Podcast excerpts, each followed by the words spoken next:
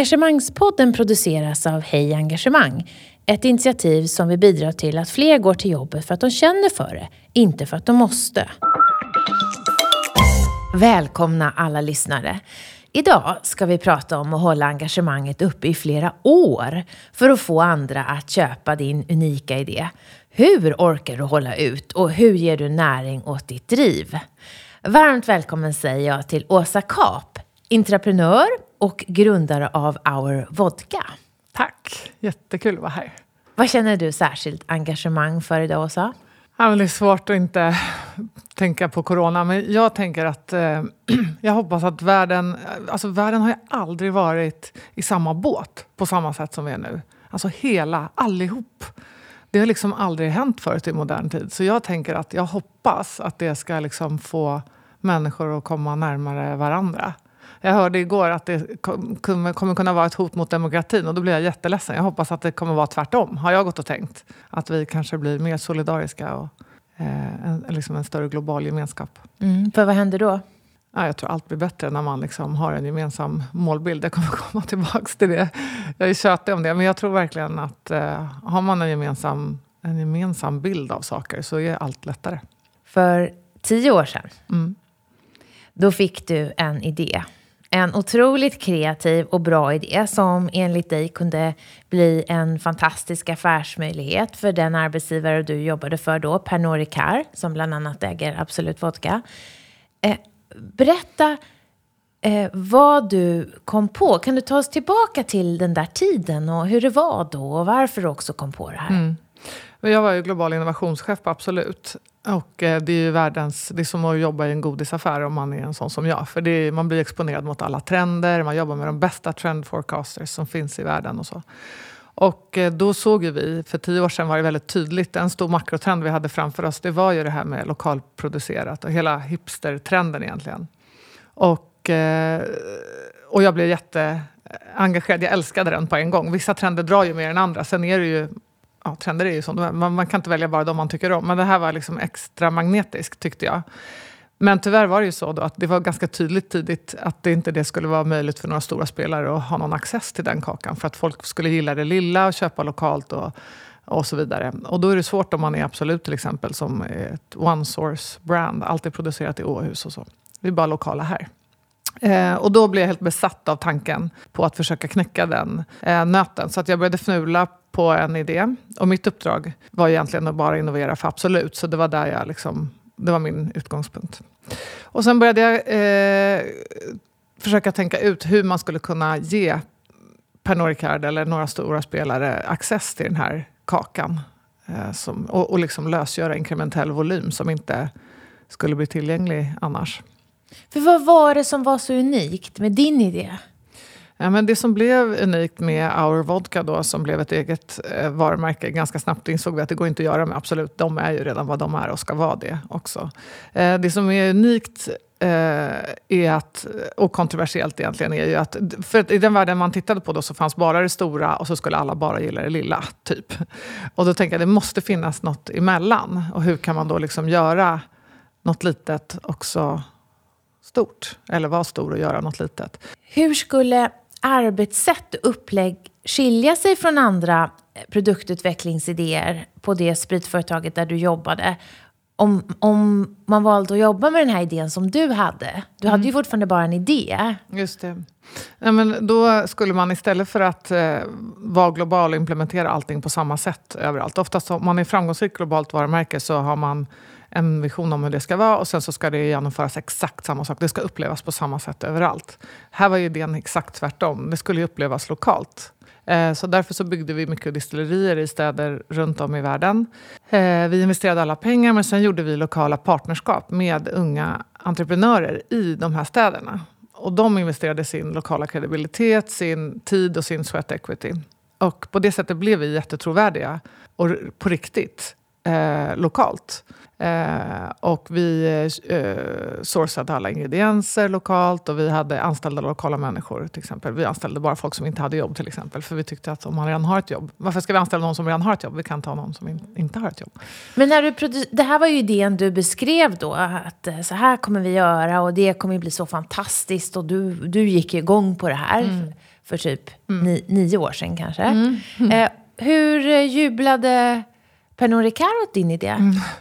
Ja, men det var ju ganska stor frånvaro av jubel just då. Det var ju så konstigt. Jag hade inte mitt uppdrag heller att eh, hitta på nya varumärken. Det hade man inte på agendan på Pernod Ricard egentligen. Utan man har alltid växt genom mergers and acquisitions. Det har ju aldrig varit uppköp och, uppköp och sammanslagningar. Mm. Ja, de tyckte att det var konstigt att jag liksom kom på en idé med ett nytt varumärke. De hade ju ja, också precis investerat 55 miljarder i Absolut. Så det var ju, eh, tyckte att jag kanske skulle fokusera på det. Om du tar oss tillbaka till det där mötet eh, när du ska beskriva det här första gången. Du, eh, du har suttit med dina kollegor och, och, och som man gör. Man förbereder en presentation, du plockar fram argument, du visar på trender. Och så går du in i det där rummet. Kan du ta med oss då? Vad, vad, vad hände då på det här presentationsmötet? De var ju inte... De var ganska förvånade och förbryllade varför jag höll på att lägga tid på en sån här sak. Och jag fick försäkra dem att jag gjorde det på min fritid. Men att jag trodde att det fanns en stor potential och mycket pengar eh, i det här. Och de tyckte väl inte idén var dålig. Absolut inte. Liksom, de blev kittlade, och intrig, liksom, ja, kittlade av idén. Men de sa hela tiden att det är helt omöjligt att genomföra här, eller på vilket storbolag som helst. Det går liksom inte. Det är alldeles för långt ifrån allt som vi gör annars. Det, går, det kommer aldrig gå. Men varför gjorde du det på din fritid? Var det inte ditt jobb att innovera? Ja, men bara på Absolut. Alltså för Absoluts varumärke. Så jag hade... Eh, sådana här idéer får komma upp. Det är inte förbjudet, men sen får man liksom, nej den här parkerar vi. Det var det som jag fick eh, um, tillbaks. Men ett, eh, Åsa Kapp tar inte ett nej. Vad nej. gjorde du då för nej. att övertyga? Nej, men jag trodde ju så mycket på det här. Och eh, jag hade ju ganska mycket insikt i, i trender. Och, alltså det var ju verkligen mitt jobb. Jag hade väldigt bra koll på vad som ska hända framåt och så. Och eh, jag jag bara hade en sån enormt stark magkänsla av att det här var något stort. Eh, jag kittlades också av tanken att det var helt nytt, vilket jag tror också gör det större. Och sen var det svårt. Eh, och också för att de sa nej. Jag blir också liksom taggad av... jag får energi av att liksom bevisa för dem att det fanns något i den här idén, till att börja med. Mm. Så hur omgrupperade du din energi och ditt engagemang?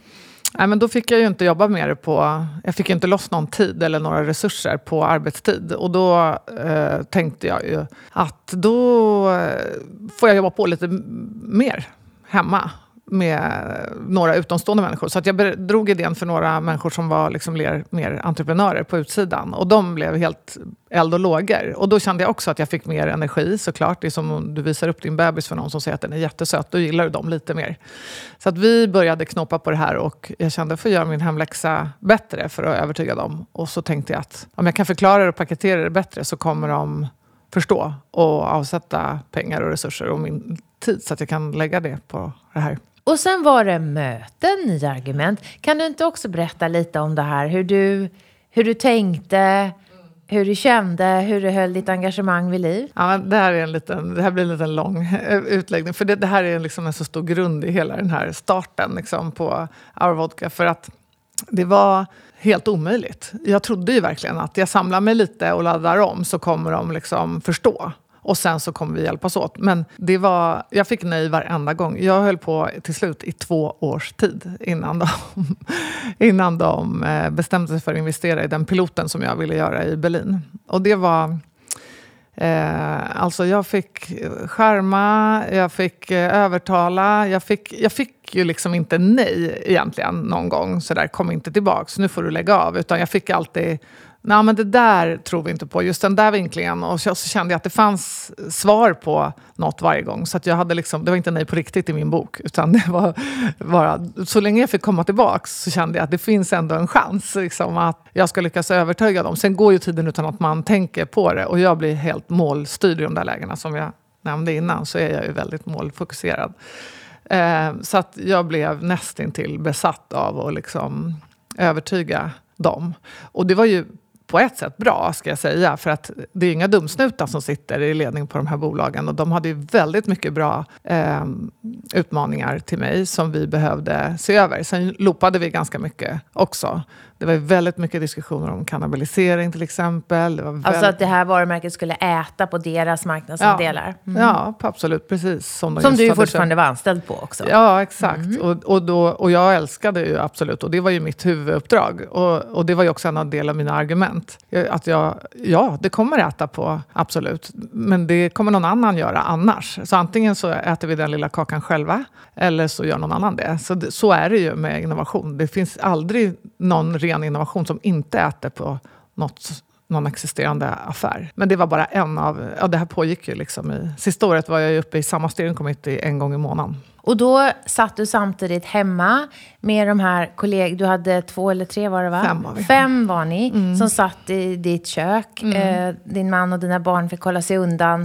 Eh, du, du, eh, ni jobbade som om det här skulle bli eh, verklighet. Vad mm. var det som till slut gjorde att eh, ledningen på Absolut gav er en investering och eh, sa Okej då, okej då, testa. Okej då. Det var faktiskt lite ja. så. Det är lite oklart ju om de faktiskt blev... Gav eh, upp. Eller om de bara inte orkade se mig mer.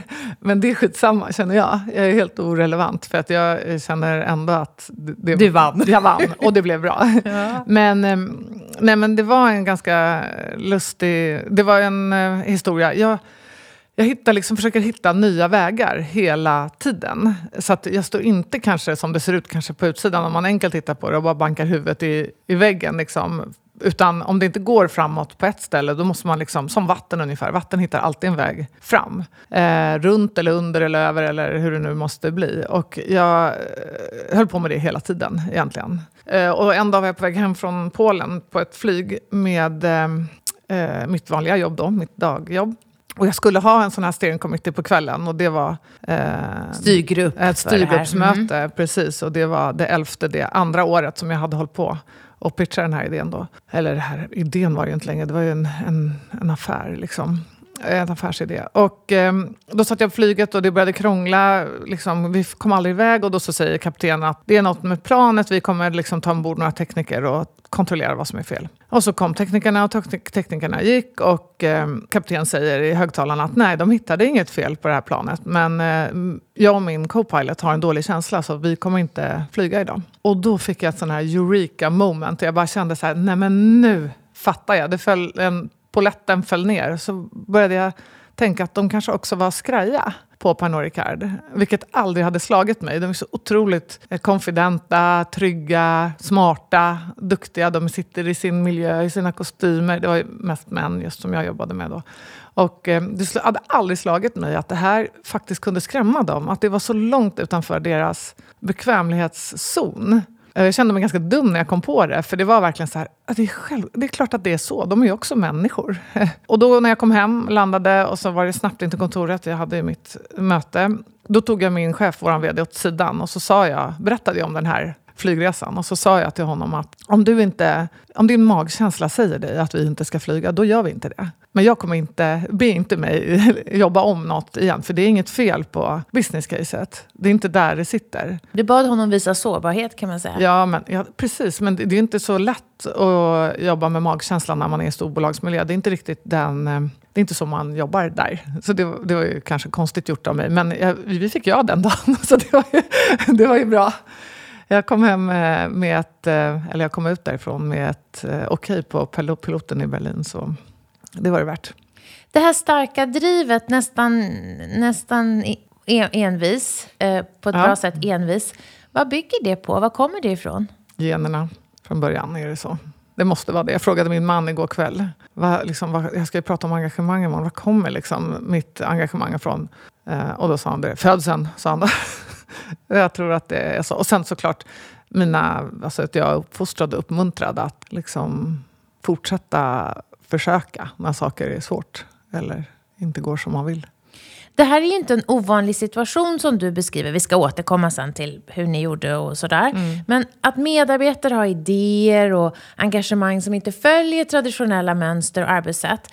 Vad skulle du säga är det viktigaste som ledaren och organisationen ska göra för att inte kväva de här medarbetarna och deras idéer? För som du själv är ett bevis på, det, det, finns ju plats för många olika lösningar och det kan bli väldigt, väldigt bra. Mm. Vad är det viktigaste som ja, Jag tror att man ska akta sig för att uh, lämna det till en... Uh, för att de här engagerade individerna på den här nivån, de sticker ju ut. Men jag tror att, och det är lätt att man lutar sig tillbaka och tänker att det löser sig. Alltså med hennes drag under galoscherna och hennes passion så kommer hon ja, hon får köra på helt enkelt. Och det gick ju bra den här gången, men det är inte en framgångsrikt recept för att det är inte hållbart.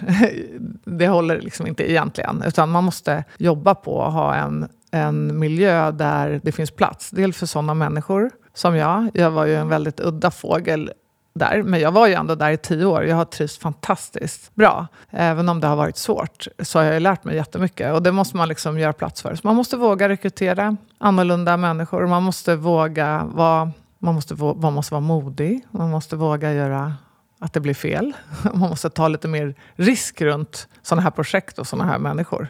Du behövde ju hushålla med ditt, ditt eh engagemang också, din, din ork. Mm. Och så var ni ju fem personer i det här eh, lilla teamet. Ja, vi får mm. komma tillbaka till det också. Det här teamet som satt hemma i ditt kök. Ja. Eh, hur såg ni till att hålla just engagemanget vid liv under de här åren? Mm. Jag har funderat mycket på det.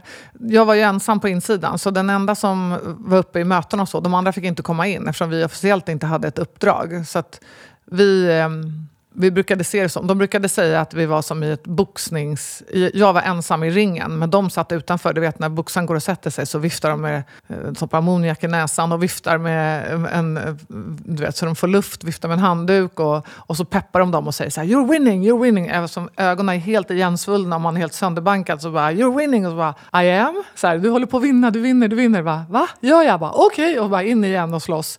Så att det är klart, de peppade ju mig jättemycket. Och det var också lite lätt för dem att peppa mig. För de såg inte allt det svåra och allt det jobbiga som jag mötte. Eh, och då gick jag in där med den naiviteten. Och jag trodde det var så himla bra att jag behöll det på något sätt. Jag klev i och över två världar hela tiden. Så de, de, för dem var det här huvudidén och därför så blev det också ett, ett annat sorts engagemang. Men i den andra världen så kämpade du liksom mot någonting.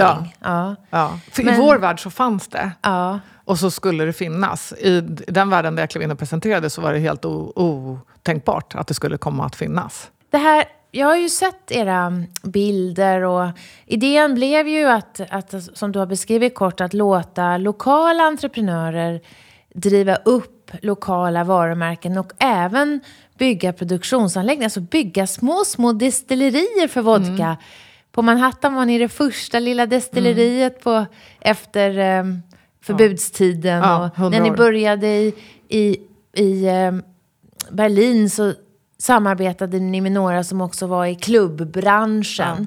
Ja. Eh, ni, jag såg ert presentationsmaterial.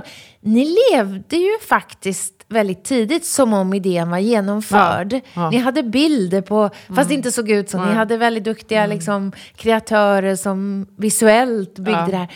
Hur viktigt är det att förflytta sig till den här verkligheten mm. för att också mobilisera engagemang? Mm. Jag ryser när du säger det där. Vet du att jag skrev mitt öppningstal till Berlin ett och ett halvt år innan jag ens fick ja till pengarna till piloten?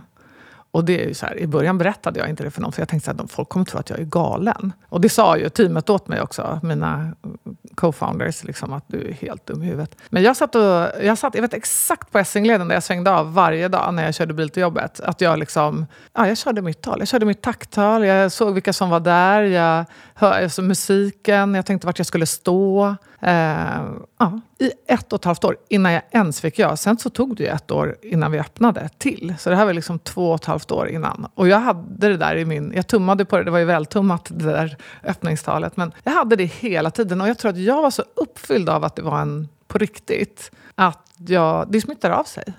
Jag tror verkligen att övertygelse är smittsamt. Och jag är bra på att smitta av mig liksom, mitt engagemang för ja, för att liksom komma dit man vill. Och när ni öppnade i Berlin, det var det underbart, lite ruffig miljö. Det var, jag har sett bilder, det såg otroligt liksom, mm. snyggt och hipster, 100 procent. Ja. Hur var det då den där ja. kvällen? Nej, men alltså, jag kunde ju mitt tal utan till. det kan vi säga helt säkert. Ja. Ja. Nej, men det var precis som jag hade tänkt. Det blir ju så. Det blir ju som du... Det är ju liksom ingen magi. Det är helt och hållet Alltså, fråga vilken mental tränare som helst inom idrott eller någon annan. Det är ju så. Du måste jag är övertygad om att man måste ha en supertydlig målbild. Och det här tog några år innan någon, det var någon annan som sa till mig men det där öppningstalet som du gick och... Det är ju liksom en av dina...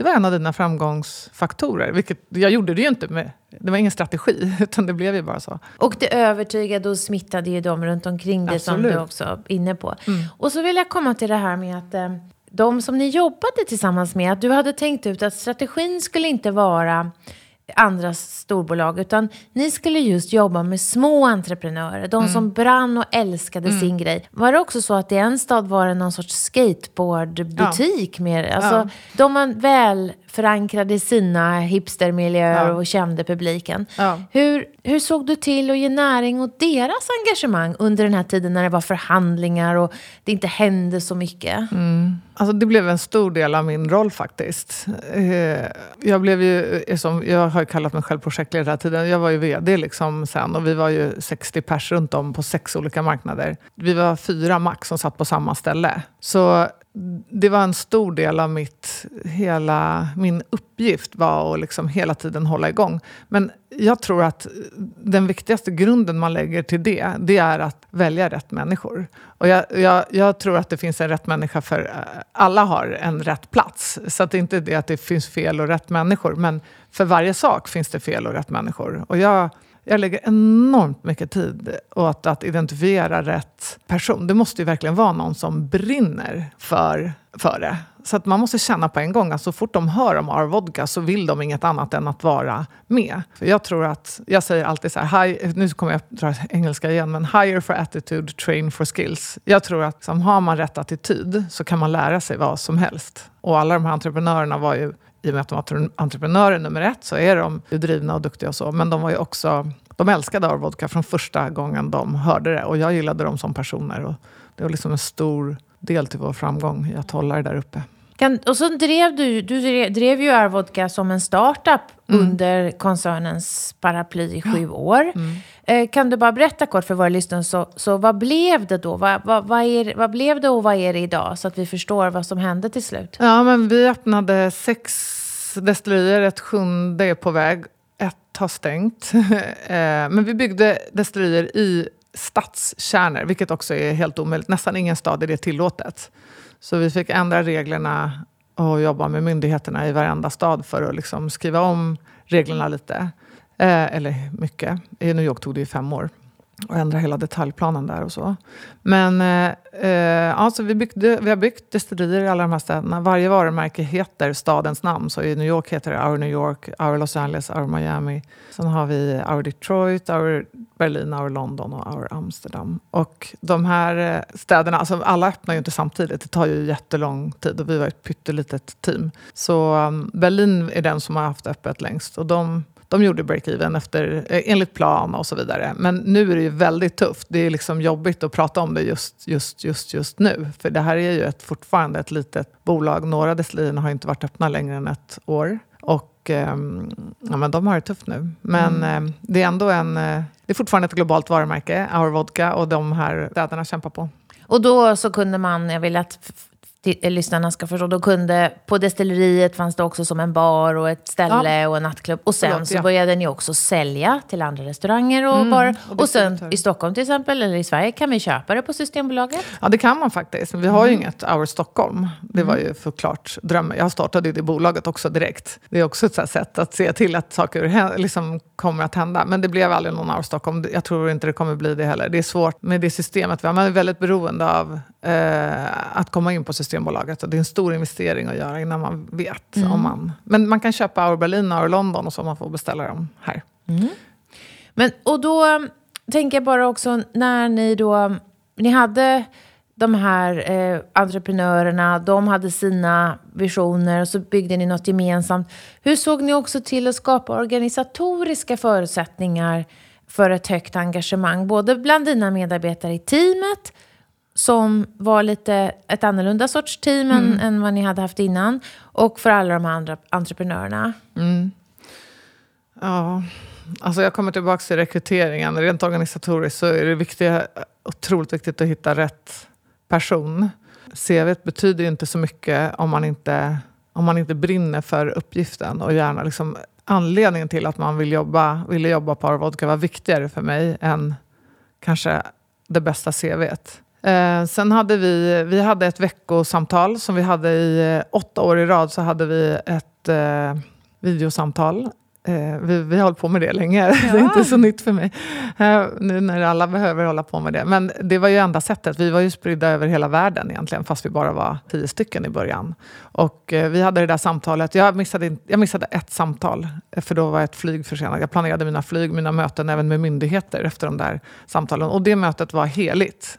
Och det var inte bara superseriöst, utan eftersom vi satt på olika ställen så var det där lite kaffemaskin. Alltså det skulle uppfylla allt. Så vi retades, vi firade födelsedagar, vi hånade när någon hade gjort en stor miss. Och vi hyllade oss själva såklart när vi hade gjort bra saker. Och så här. Jag tror det där samtalet var, det där äh, mötet som vi hade varenda vecka, onsdagar klockan tre, var liksom helt avgörande för Man vår... Man pelar i er kultur, i ert kulturbygge. Mm. Ja. Mm. Så var det väldigt platt organisation såklart.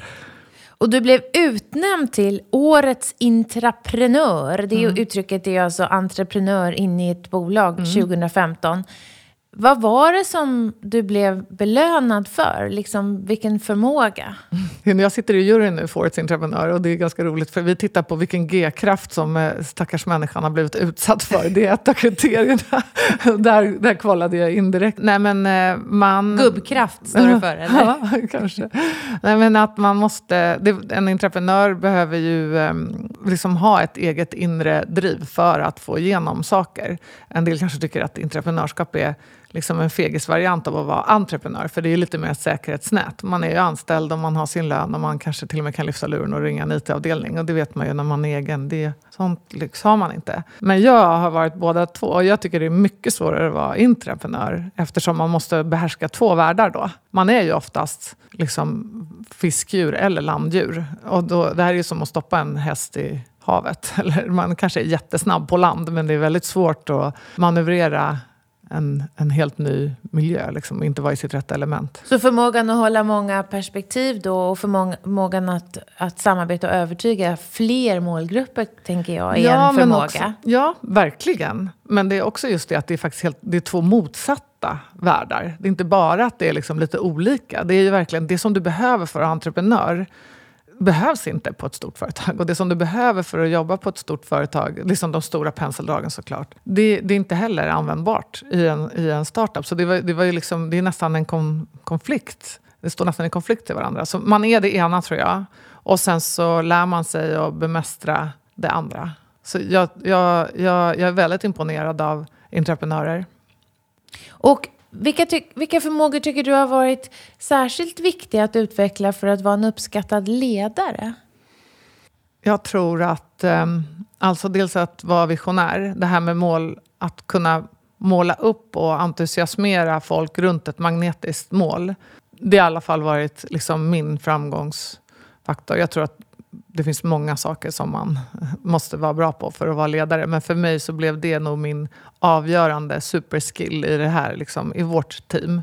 För att vi var verkligen, vi jobbade mot samma mål och då behöver man inte tänka på något så mycket annat. Om man har liksom, folk blir drivna och målmedvetna och sen kan de sina olika saker för att det är det de är anställda för att göra. Jag, jag har aldrig lagt mig i vad de andra gör vi har liksom varit på väg åt samma mål. Och skiter det sig någonstans då får man släppa det man håller på med för att hugga i där det behövs. Och det har liksom det löst sig själv på något vis.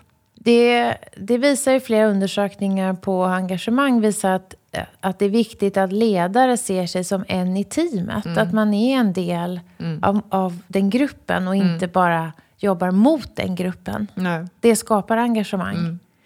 Ehm, går det att se några gemensamma beteenden hos de som är bra på att skapa engagemang i team? Har du reflekterat över det? Mm. Det gör det absolut. Jag, jag skulle precis... Du sa mitt svar innan. För att det, det ser man där man är bland, när man är nära sina medarbetare och när man jobbar nära sina kollegor. Då, då, då har man inget gap där. Det uppstår ingen... Nej men man är på plan samtidigt. Om man nu skulle spela en sport så är man ju liksom, man är där ute hela tiden samtidigt. Man har olika roller bara. Jag är inte explosionsingenjör eller CFO eller bartender. Vi hade, alla var experter på något i vårt team, utom jag. Men min uppgift var ju bara att se till att undanröja hinder och hjälpa de andra att kunna göra det som de är bäst på. Och det kan man bara göra om man jobbar armkrok, liksom, mm. egentligen. Du var expert på att skapa vision. Ja, det kan man säga då. Kan man inte säga det? Tack. Ja. Jag är expert på att mm. skaffa, skapa vision. Jag. Och de som inte lyckas skapa engagemang, vad gör de? Man sätter sig liksom kanske högt på en stol innanför en dörr. Man är liksom lite distans, tror jag är ordet. En gallupundersökning som vi ofta återvänder till här i podden, den visar att på svenska arbetsplatser är andelen som säger att de har möjligheten att känna engagemang dagligen bara 14 procent. Mm. Så de som är neutrala är ungefär 75 procent, känner varken eller. Och de som är aktivt negativa, alltså de som mer eller mindre saboterar då, de aktivt oengagerade. Om, om man tänker sig att det var en jättelik tandemcykel så var det tio platser. Då är det i princip bara en som cyklar framåt, en försöker bromsa och åtta bara åker med. Vad är ditt bästa råd för att behålla de här framåtlutade, aktivt engagerade Alltså, det som triggar de som eh, cyklar framåt, de som kämpar, det är ju att cykeln går framåt. Så den måste gå framåt. Det är liksom nummer ett. Och då, eh, den som bromsar måste bort. Alltså det finns inga... Och fort. Är, där är jag stenhård. Det är helt det är kompromisslöst. Det går inte om någon bromsar. Och hur förflyttar man de neutrala till att bli engagerade? Ja, de, eh, de blir det då. För att när det inte är någon som bromsar, då är det inte lika jobbigt för dem. Och när de ser att de andra som kämpar också får belöning och uppmuntran och blir glada för att det går framåt, då vill de vara med. Hur hanterar du oengagemang? Jag har väldigt dåligt tålamod med det. Det är nog mitt, min, min sämsta... Det är det värsta jag vet. faktiskt. Jag gillar Varför? inte ens det hos mina barn heller. Om någon säger jag orkar inte, det är värre än att svära i vårt hus. Liksom det här tonårs, jag orkar inte. Det För där. vad väcker det hos dig? Vad händer? Nej, men det är bara det är inte mysigt. Det är så, jag vet inte, det är som en blöt filt. Det, det är ju att inte vilja... Då kan man lika gärna skita i det här.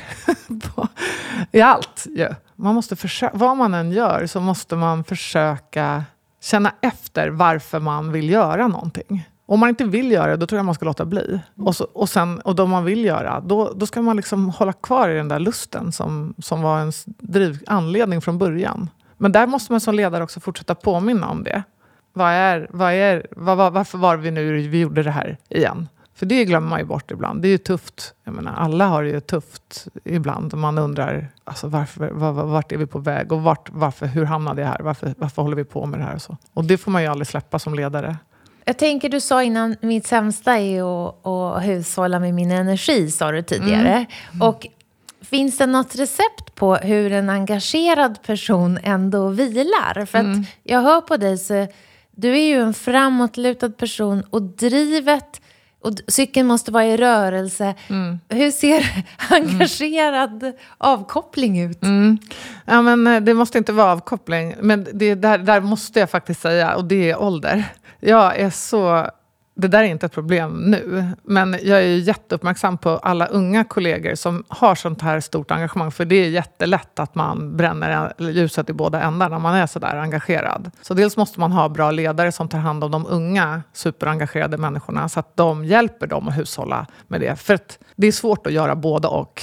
Alltså vila och vara driven. Så det kan man behöva hjälp med i början. Men nu med den erfarenheten som jag har nu så är det där inte ett problem. Jag får ju energi av att eh, springa på. Så det är som en, eh, vad heter den här som sitter på en cykel som driver lampan? Dynamo. Dynamo, mm. exakt. Mm.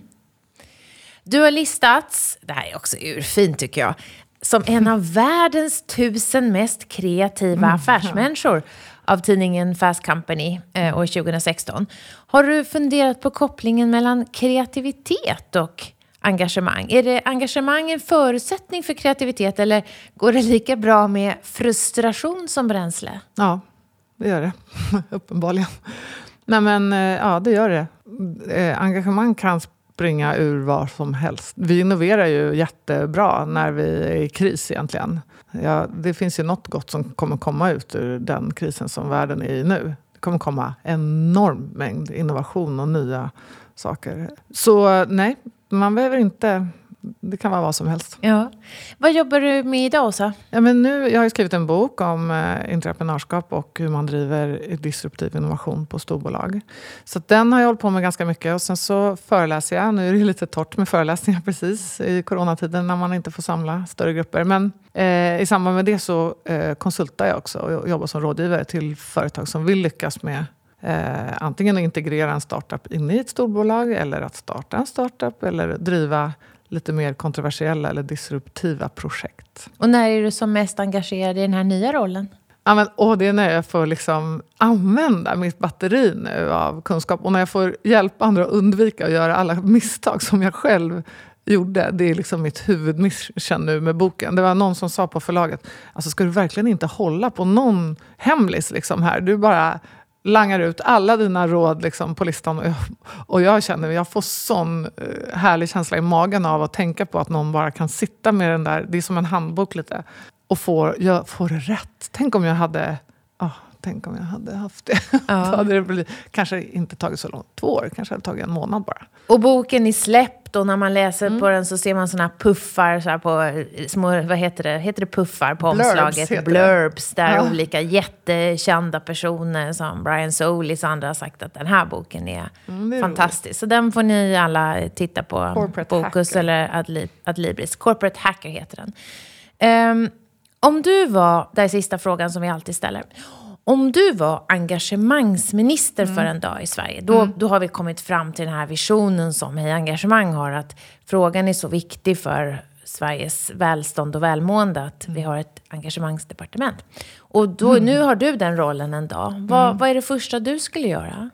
Nej, men, alltså, jag skulle nog hålla ett tal till alla ledare. Och, eh, eh, och prata om att alltså, man måste engagera sig själv för att få engagemang tillbaka. Det är ju så lätt. Men jag tycker att det ofta är mycket prat om vad man vill att alla medarbetare ska vara. Men man måste ju vara det man vill ha själv. Så att ska man ha engagerade, ett engagerat gäng att jobba med, då måste man vara mer engagerad själv. Den bästa förebilden. Mm. Tack Åsa Kap. Tack. Eh, Ja, jag sitter här och, och ler. Ni som känner mig, alla kära lyssnare, ni vet att jag går igång på mycket. Men det här var ovanligt härligt att tänka. Jag ska gå och tänka på, hur är mitt tal? Vad är det jag ska hålla tal vid och för? Och jag tänker att kanske ni lyssnare också har någon sån där idé som ni går och bär på. Börja fila på på talet som ni ska hålla när, när tjänsten eller grejen lanseras. Och eh, fundera på hur ska det kännas att se ut då. Vi hörs i nästa avsnitt. Hej då! Vi hoppas att vi har väckt tankar om hur du kan bidra till ett mer engagerat Sverige. På hejengagemang.se kan du hitta mer inspiration och tips kring hur du som individ, ledare och organisation kan jobba för att skapa ett ökat engagemang, välbefinnande och nya resultat. Tack för att du har lyssnat!